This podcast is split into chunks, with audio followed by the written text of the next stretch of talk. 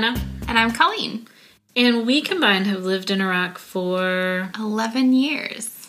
We get a lot of questions about life in Iraq. And we decided that the best way to address those questions is to do a little podcast. So, we're going to answer some questions that are really common. The ones we get asked all the time. Yeah, because apparently it's a weird thing to live in Iraq. Who knew? Hmm, yeah, strange. So today we're going to be talking about Nowruz. Yay! Um, and probably you're going, what the heck is Nowruz? Because unless you're either Kurdish or Iranian, you Yeah. probably have no idea. It's not an American holiday. It is not. So this is the follow up to our American holiday podcast. When we said we were going to talk about Nowruz, this is that time. Yeah. Um, so let me tell you a little bit about Nowruz. Um, it it does kind of have its roots, its history in Iran, but the Kurds are kind of a mix of Iranian culture and their own culture. Yeah, Um, it's the Medo Persian thing. yeah, and so they've kind of taken this like spring fire festival and kind of made it their own thing. Um, probably the roots are really in Zoroastrian. Zoroastrian. Zoroastrian. That one. Zoroastrian uh, religion. Um, but it's just kind of like a spring festival or like a spring party. It's New Year's. It's a New Year's celebration. And they they really go all out for it. All out. Yeah. Um, so the story that I heard about why the Kurds celebrate this is that there was this evil king who was taking all of their children and like brutally murdering them. And maybe eating them. maybe eating them, maybe bathing in their blood. It was very gruesome, you know. Yeah. Probably to make him seem like a real bad guy.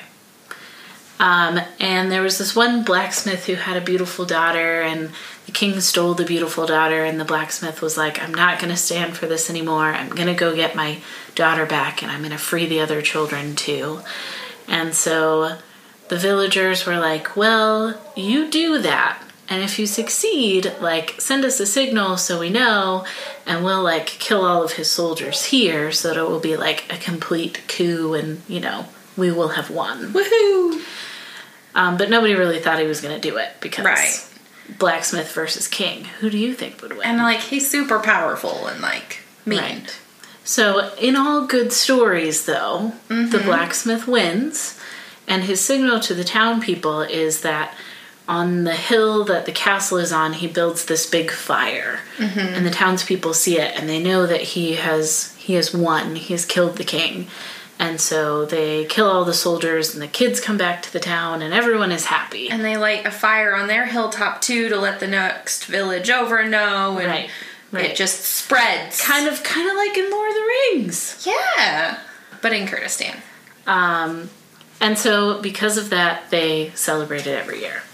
That's that's the short story. The short story. But fires definitely play a part in the celebration, as well as like traveling out onto the hillsides, and Oh, for sure. um, it's very, very celebratory. Probably the biggest part of it is that like everybody gets new clothes, kind of like for Easter when we were kids. Yeah. But the clothes are real different. Well, I mean, because they dress up in their traditional clothing, but in a really super dressy way that has kind of expanded along with modern technology to include a lot of glitter and sequins for the women, at least. Um, and these clothes are called Jilly Curdy. And which just means like fancy Kurdish Kurdish clothes. clothes. It just means Kurdish clothes. Just clothes. Kurdish clothes? Okay. Yeah. And like everybody has like the women especially have like the super like sparkly. But everybody gets like a new set of A Kurdish new set of clothes. Kurdish clothes every year. Yeah. And you have to like plan way in advance. And you can't really like you can buy some like pre-made, but for the most part nobody buys the pre-made ones except for tourists.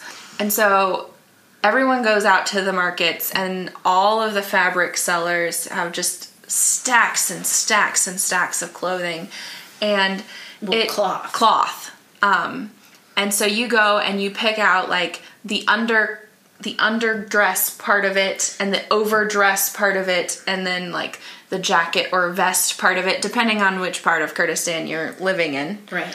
Um, and the under part is usually a pair of uh, balloony like Aladdin pants, Like harem pants. like harem pants. Um, and then there's a, like a basic sleeveless or sleeved tunic that goes over it and it's kind of long. And this is made out of some sort of really shiny fabric, like a lame, mm.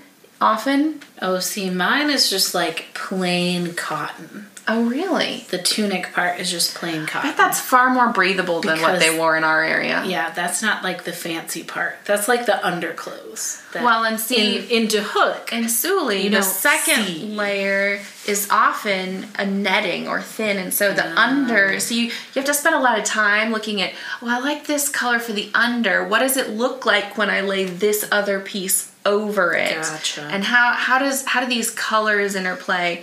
And so then the overdress is usually a long dress. Um, not a lot of fitting to it, um, but it's either a netting or a kind of a thinner, sheerer fabric with either elaborate beading on it in some sort of pattern or sequins or sometimes just like sparkly thread woven in, usually in bright colors. do they have the like elastic waist that like gathers it in? Not Almost usually. like an empire waist. Okay, No. that's very um, Badini. I That's think. yeah, more the Dahuki area that does that. Um, but the the women in Suli often will wear will like kind of cinch it up with a bright gold Sure. belt. Um, the younger you are, the more around your hips it gets. Um, and then in the Suli area, you also wore a vest that was usually made out of some fabric that was entirely sequins. Nice. In Dahuk, I know you guys have more of a cloak, and it's usually like velvety. Do like a long, like overcoat almost, um, so that the long sleeves of your dress kind of come out the end of it, mm-hmm. and you fold them back over the sleeves of your outer jacket, and like mine is a really nice velvet material. Mm-hmm. Other people get something that's a little more sheer or something that's a little more shiny. I went for like mellow, mellow. which is not Kurdish. But they do, even the Suli ones, that overdress, it's not just a dress, you're right, it has these long, almost medieval style, like Trailing sleeve, sleeves. trailing sleeves. And I don't know, did the Dahuk women, do they tie them in a knot and throw them over their back? Mm-hmm. Yep. Or have someone come around behind and tie them in a knot? Yep. And so, like, you can kind of use your arms. Like, it's not super tight. But there are definitely limitations put Mm-hmm. on you by the fact that your sleeves are tied in a knot behind your back. Yeah. And again, usually they would like fold them over their sleeves and then tie them so their forearms were free. Mostly free. So, you know, like if they have to cook or make tea or whatever. Going on the trip to buy the fabric to make the Julia Curdy is one of the most hysterically fun experiences. Um, my first trip, I think I went with some other teachers, and you know, of course, you run into a student or you know somebody who knows somebody who has a fabric store, and you wind your way into the bowels of the bazaar, and they take the fabric and they lay it out across the floor, and you're like, ah, it's gonna get dirty. But you know, you gotta lay it out and see what it all looks like, and then lay this one over top of it and see what this one looks like paired with that one. And if you make your vest out of this, and if you line it with that, and they want you to get the brightest, most sparkly thing possible. Yep. Ugh. yeah. yeah. I, I actually had four of my female students take me to get mine made or to pick out fabric. Well, and to get it made. And the the men at the shops were very much like, "Oh, you got to go bright, you got to go sparkly, like it's got to be like crazy." And my students were like, "No, like that's not what's actually fashionable amongst like the younger generation. So we want you to be cool like us." So uh, mine ended up being much more. It's very. It's really dark. I mean, it's sparkly, but it's kind of a more subtle sparkly. There you go. It's more like starlight, less like don't know, Sunshine. concert. Like my first one I managed to get them to tone it down a little bit, and I went with a kind of a darker maroon red, and I really liked that one. I actually wore that one out. Yeah. My second one, I loved. It was brown, and I had to fight to get them to sell me the brown because they're like, "You're young, you shouldn't wear brown. Brown is for the old women." And I was like, "I like the brown. I'm not gonna like stick out on the hillside this way." Right. Um, and then the one I have most recently um, was actually a gift made for me Nice. um, from one of my students, and it it is lime green, like the brightest lime green color, Like a pickle. like a pickle. I'm a shiny pickle, um, and I do wear it, but it also actually is wearing out now, and Yeah. I I have to get I gotta get I gotta go. Oh, I don't know where to go to get one made in in Nashville. I'm sure someone. I'm sure them. somebody makes them though. Um, so that's the women. The men's outfit is very, very different. Yeah. Mm-hmm. Um, and obviously, we have less experience with that. But I've been told that it's more comfortable. Oh, I've worn one. It's Really? super comfortable. Yeah. So the men have these kind of like. It was for a costume. Okay, all right. They have these like baggy pants that are gathered at the ankle and gathered at the waist. Mm-hmm. It's just got ties in the inside, so it doesn't have like any elastic or anything. You just you just so you can cinch wear it it up. as tight or as you loose can wear as it as want. tight or as loose as you And they have big pockets, and right? huge pockets. Um, and then, and the top varies more so. Mm-hmm. And the men's stuff tends to be in like gray or black or tan. Um, Maybe some dark browns. Yeah, and in in my area, like the wealthier you were, the more stripes you had in Mm-hmm. your Julie Curdy. Um, and I don't know what that was about. Yeah. But not like pinstripe, like big bold stripes. Yeah. Um, but that again was kind of like an older generation tradition. And so then they wear kind of like a, a plain white shirt. Button collared shirt. button yeah. collared shirt kind of underneath it and then like either a vest or a jacket that matches the pants Mm-hmm. and then you end up with this wide strip of fabric that's usually some sort of pattern or stripe or a mellow a floral. floral you know that they they wrap around their Back and forth. midsection It looks so cool. I Um, can't figure out how they do it. and it kind of holds everything together Yeah. um With the, the shirts tucked in tucked into it and the pants And the pa- pants. Yeah. Uh. the little the little boys though, their vest always gets me because the ones that are super traditional have this like fake little set of legs that pop off the shoulders because it's supposed to imitate like a goat skin vest Oh. thing and so they end up with these weird little points off the shoulders that always made me laugh. Yeah, and and there's some variety in like Mm-hmm. some of the guys have more like a military looking top with like the little loops on the shoulders and pockets on the front. Yeah. Um, and then some of them are just more like a really deep V jacket almost Mm-hmm. that's tucked in, and then yeah, just like a vest. Yeah. Um, so I feel like there's some variety in that. And again, that's like generational and like tribal or like Mm-hmm. and more you know, where recently even wearing both for men and women wearing camouflage like like Yeah, clothing to true. match the peshmerga has been really popular as a Yeah. kind of a nationalistic I did see a girl who her Julie Curdy was all Kurdish flag material. yes It was I have seen very like surprising green, to my yellow. eyes. Like it hurt my eyes a little bit. Like Mm-hmm. way to go, be very nationalistic, do what you want, but I need sunglasses to look at you. like it's just real bright. Um, so that's a big part of it. The Mm-hmm. other big part of Nowruz is picnics. yeah And not traditional like this is not your american picnic American picnic where you take a blanket and a basket of sandwiches and laze about out in the grass yeah for an hour or two and then go home. no this is a production Oh yeah, like party bus, three or four family. All it the felt like moms three or four families. spend like the whole day before cooking vats of food Mm-hmm. to take with you on the picnic and gathering up like you would think like if an american family packed this much food you would think they were going to be camping for several days Right, right.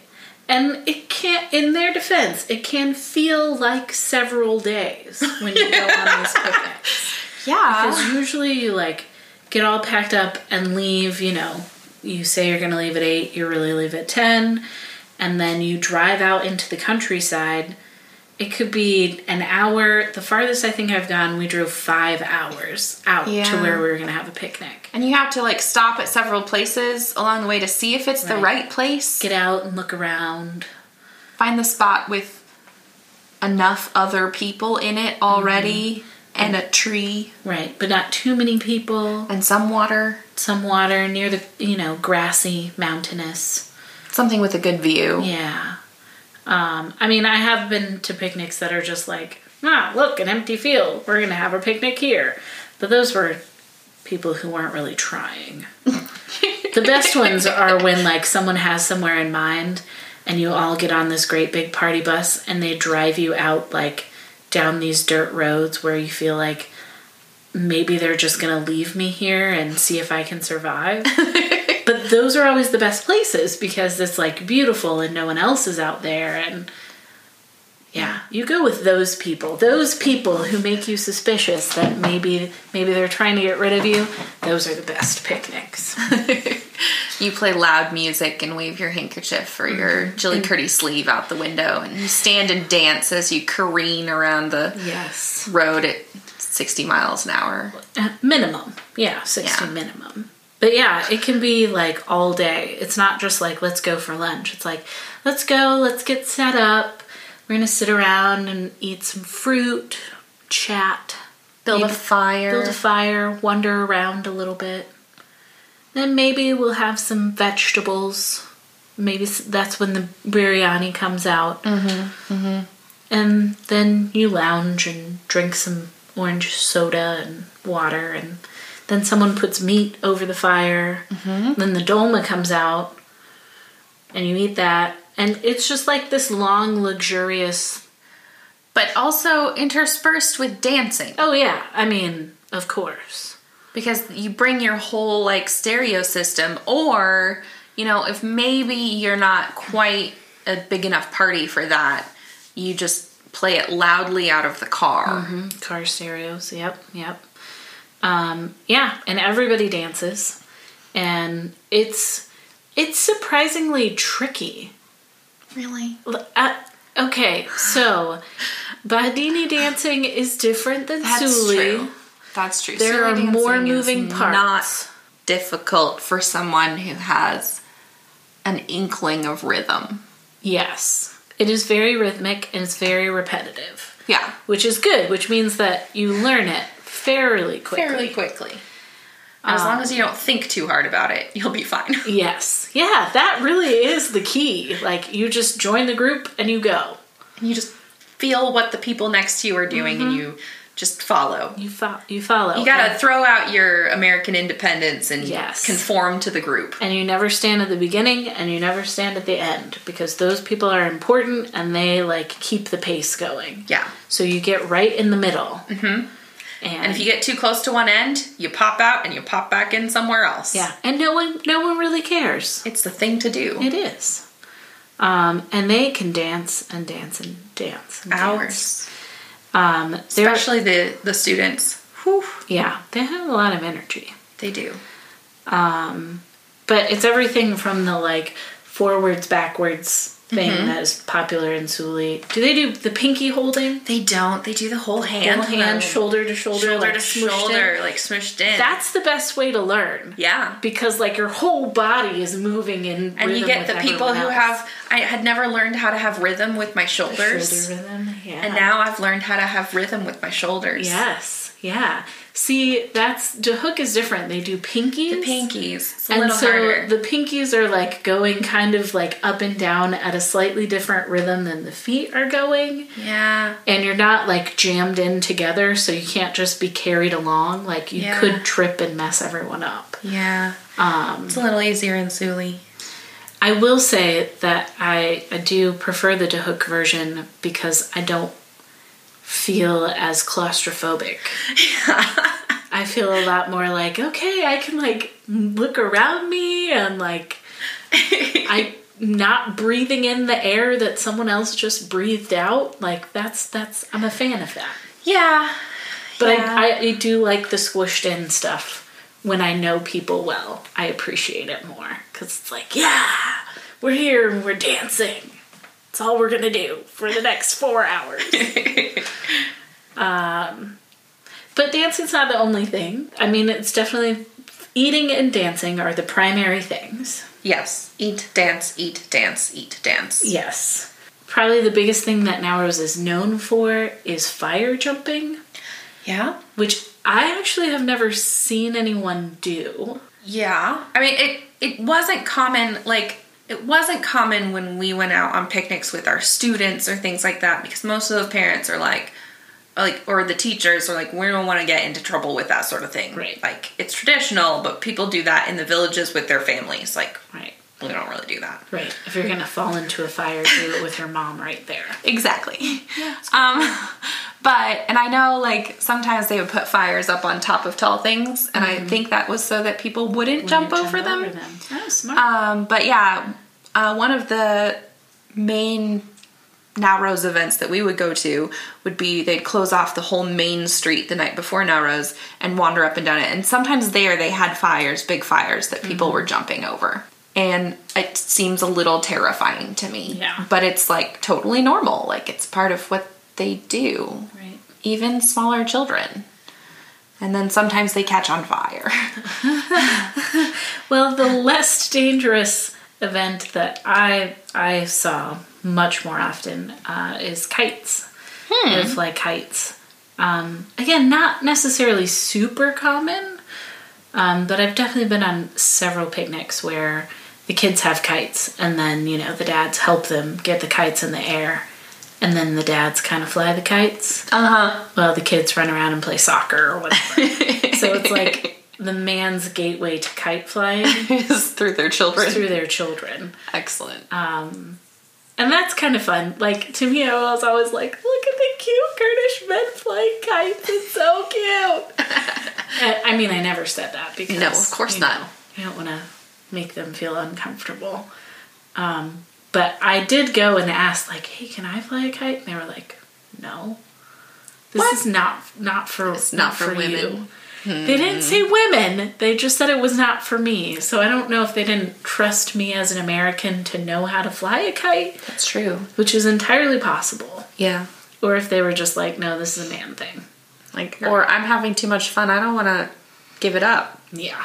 There, there was also some like mild hiking that mm. usually happened mm-hmm. mm-hmm. because you know you're out in the countryside or in the mountains Yeah. and you want to go kind of explore, um, which always impressed me because the women would always wear high heel shoes Yeah, and they can hike in and them. hike, and I was always like, how do you not die? But They're or like, like break these an are ankle? just the shoes we always wear, unless Yeah. we're barefoot. Like, we're just gonna hike in the shoes we have. Um, mm, yeah. like I I wore sandals. I Like usually wore my chacos. Yeah, chacos every single time because I was like, I know I'm to be scrambling around, and I I don't want to hate myself Yeah. I don't really want to break my ankle while out on a picnic. Yeah. And they were always like, "Why are you wearing those shoes?" Those are ugly shoes. Like, where- you're supposed to wear sparkly shoes. no thanks. Hmm. And again, I think some of the younger women would bring like a change of clothes hmm. and change into like pants and a, a t-shirt and and a jacket and hike in that, and Yeah. then come back and change back into their Back jacket into the chili curdy. for the dancing and the eating. But because this is something that everyone does, it means, and it's usually all on the same day. Like the official day of Nowruz is The 21st of March. 21st. That's right.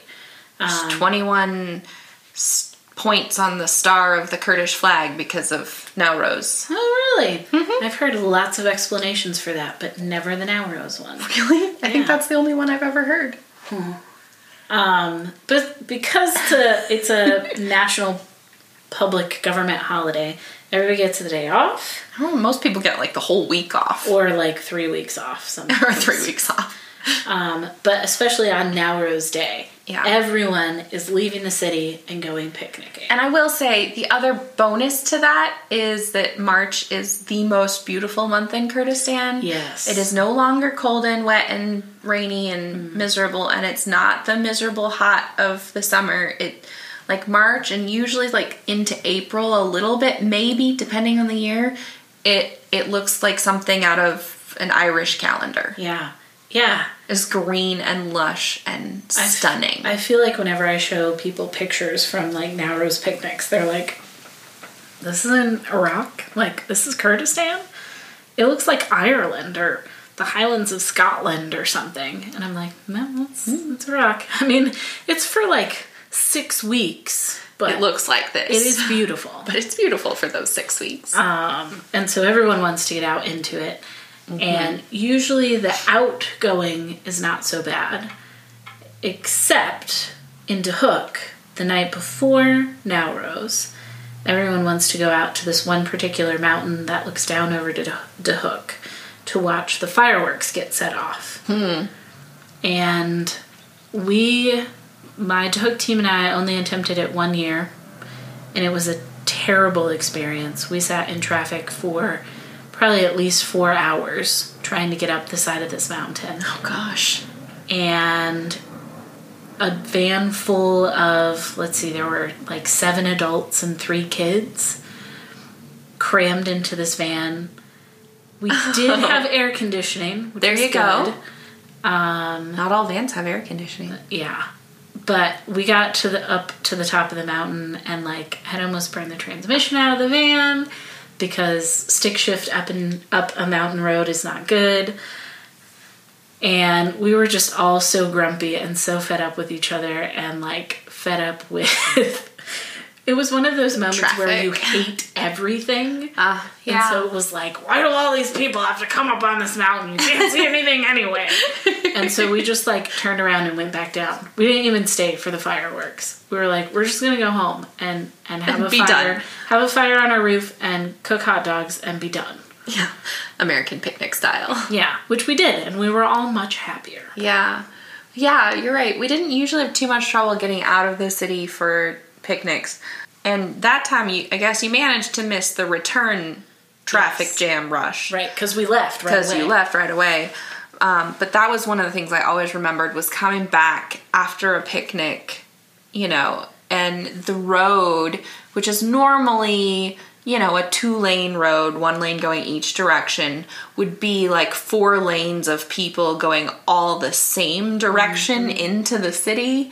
And yet it's still like stop and go traffic. And you just wait. And you just, one of my favorite, uh, I don't know if favorite's the right word, one of my most distinct memories was one of the times we were up on this one mountain. And I remember thinking, oh, it's starting to get dark. We're probably going to leave soon. And we were near this road, and like before we talked anything about leaving, and I realized later that there was no plan for leaving in a short time. Like we were, we were. It was planned to be there till like midnight. Um, but like all of a sudden, the road near us that goes into the city that we would have to take to get back into the city was full of cars. Yikes. Like both lanes full of cars, and you just we just sat there and like you could watch the row of taillights wind down the mountainside, and like for hours like if we had left then it would have taken us an hour to go what would normally have taken us 10 minutes So, how long were you there? we were there till almost midnight Good gravy. it was i mean it was fun we had a mm-hmm. good time Yeah, yeah. You weren't sitting in traffic. we weren't sitting in traffic we were mostly sitting and drinking tea nice. Which is super is important. the most important thing We did leave that out. that's true Tea drinking is very important, and I will say, Kurdish tea cooked over an open Mm. fire after like a really long day of being outside. especially if it's a little cold that's like the best thing I've ever had in my life. it's amazing Un- unqualified. That's that's the best thing I've had in my life. um, I remember once in particular, it was really kind of rainy, and me and a couple other teachers had been working on making tea, and everyone else was like, "We're ready to leave," and they all got in the bus.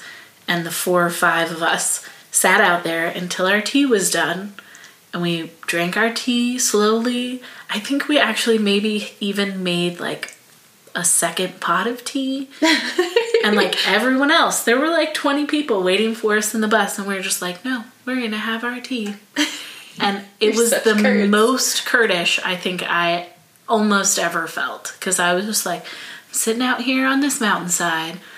Everyone around me is speaking Kurdish, and I'm drinking my tea, and I'm inconveniencing a bunch of people, and I don't even care. I'm having a good time. And it's amazing. Like, you talk about how that feels so Kurdish. Like, I've been to the Kurdish celebrations here in Nashville because there's right. so many Kurds here. They have Kurdish celebration here. Which is, it's huge. It's massive. Uh, Yeah. Down in the park. It's a Sunday before or after Nowruz, and depending on the weather, it can get pushed, changed at the last minute. But like, I remember one of the years I was sitting there with some of my friends, Kurdish friends, and like I closed my eyes for a moment, and I felt like I was back in Kurdistan mm-hmm. because the smell of the chai tea, you know, and the fire mm. and the meat roasting over the fire and the sound of all the Kurdish voices and the Kurdish music in the background. I was like, oh my gosh, if I couldn't, if I can't see the trees, right. which Which, look- is the big giveaway. are a big giveaway in Nashville, like I would totally know, I would totally be back in Kurdistan Yeah. at this moment. Yeah. I think that picnic is probably the biggest Kurdish picnic I've ever been to. Yeah. Like it was it was impressively huge. There are and I feel thousands like of people that come every year. we only saw, saw like a small fraction of it. Mm-hmm. But like to give you dear listener an idea of how big a deal this is, the mayor and the congressman for our district showed up and gave speeches at this picnic. Yeah. Like it's a big deal. There are a lot. I mean, that's thousands and thousands of voters mm. sitting in this field, and they're just happy that you're there to acknowledge them as Kurds and like join in this with them. And I was like, this is such like such a mix of like Kurdish hosp- hospitality and Kurdish political like know-how. I was just like, oh, the Kurds. The Kurds are so smart and so like genuinely hospitable. Like it's not mm-hmm. purely like a political like No. we're gonna get together and change the world for Kurds to make it better. It's also like this is part of our culture and we want you to be part of it and we're so glad Yeah. that you, weird white American woman dressed in jli Kurdi, are here with us. And they can get really excited about Westerners dressing in their traditional clothing. Like to them, it's a huge honor that you would do that. Like even in Kurdistan, I remember one time again on Salem Street, walking up and down the street with all the Kurds, and like people like would bring their child to me and ask if I would take a picture with their child. Like you know, I'm like the Easter bunny or something. And there was one place where me and some of my teammates stood for over 45 minutes as people rotated out to get their picture taken with the Americans wearing the Kurdish clothes. Yep. Um, but here, I think it's actually been almost more fun um, because I yeah I went to the grocery store once before I was visiting and going to the Nowruz party in in jli Kurdi and had several people stop me and comment and ask questions and nice. Yeah, that's awesome. it's an adventure. It is. It's a chance to release your inner Barbie. That's what what I was always told. Like you gotta let go of your American inhibitions and and your adultness and mm-hmm. just And just go for it. go for it. Go for the sparkles. Go go for the sparkles. It's true. I think the sparkliest jewelry I own, I wear with my jli Kurdi. Yeah. For sure. And Like, the I don't wear sparkliest makeup I wear else. is all specifically what I wear with jli Kurdi. Yeah. Uh, we hope that you have a wonderful Nowruz. If you can find some Kurds somewhere near you, tell them Happy Nowruz and they will like invite you to their house and you will have tea and cookies and they'll probably make you dolma and it will be amazing and they'll just be so grateful that you know about their holiday. Yeah. Um, and if you don't have any Kurds, come to Nashville sometime around the 21st. There will be a giant picnic who's who it's usually in the same place, but sometimes It's not always on the same day. Yeah, it changes.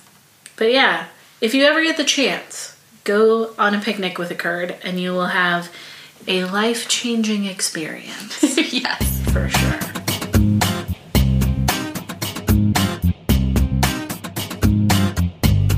You can find us at Servant Group International on Facebook or Instagram or on our website at servantgroup.org. Yeah, and if you have a question that we haven't answered yet, send us an email or Facebook message. We'd love to hear from you. Thanks for listening.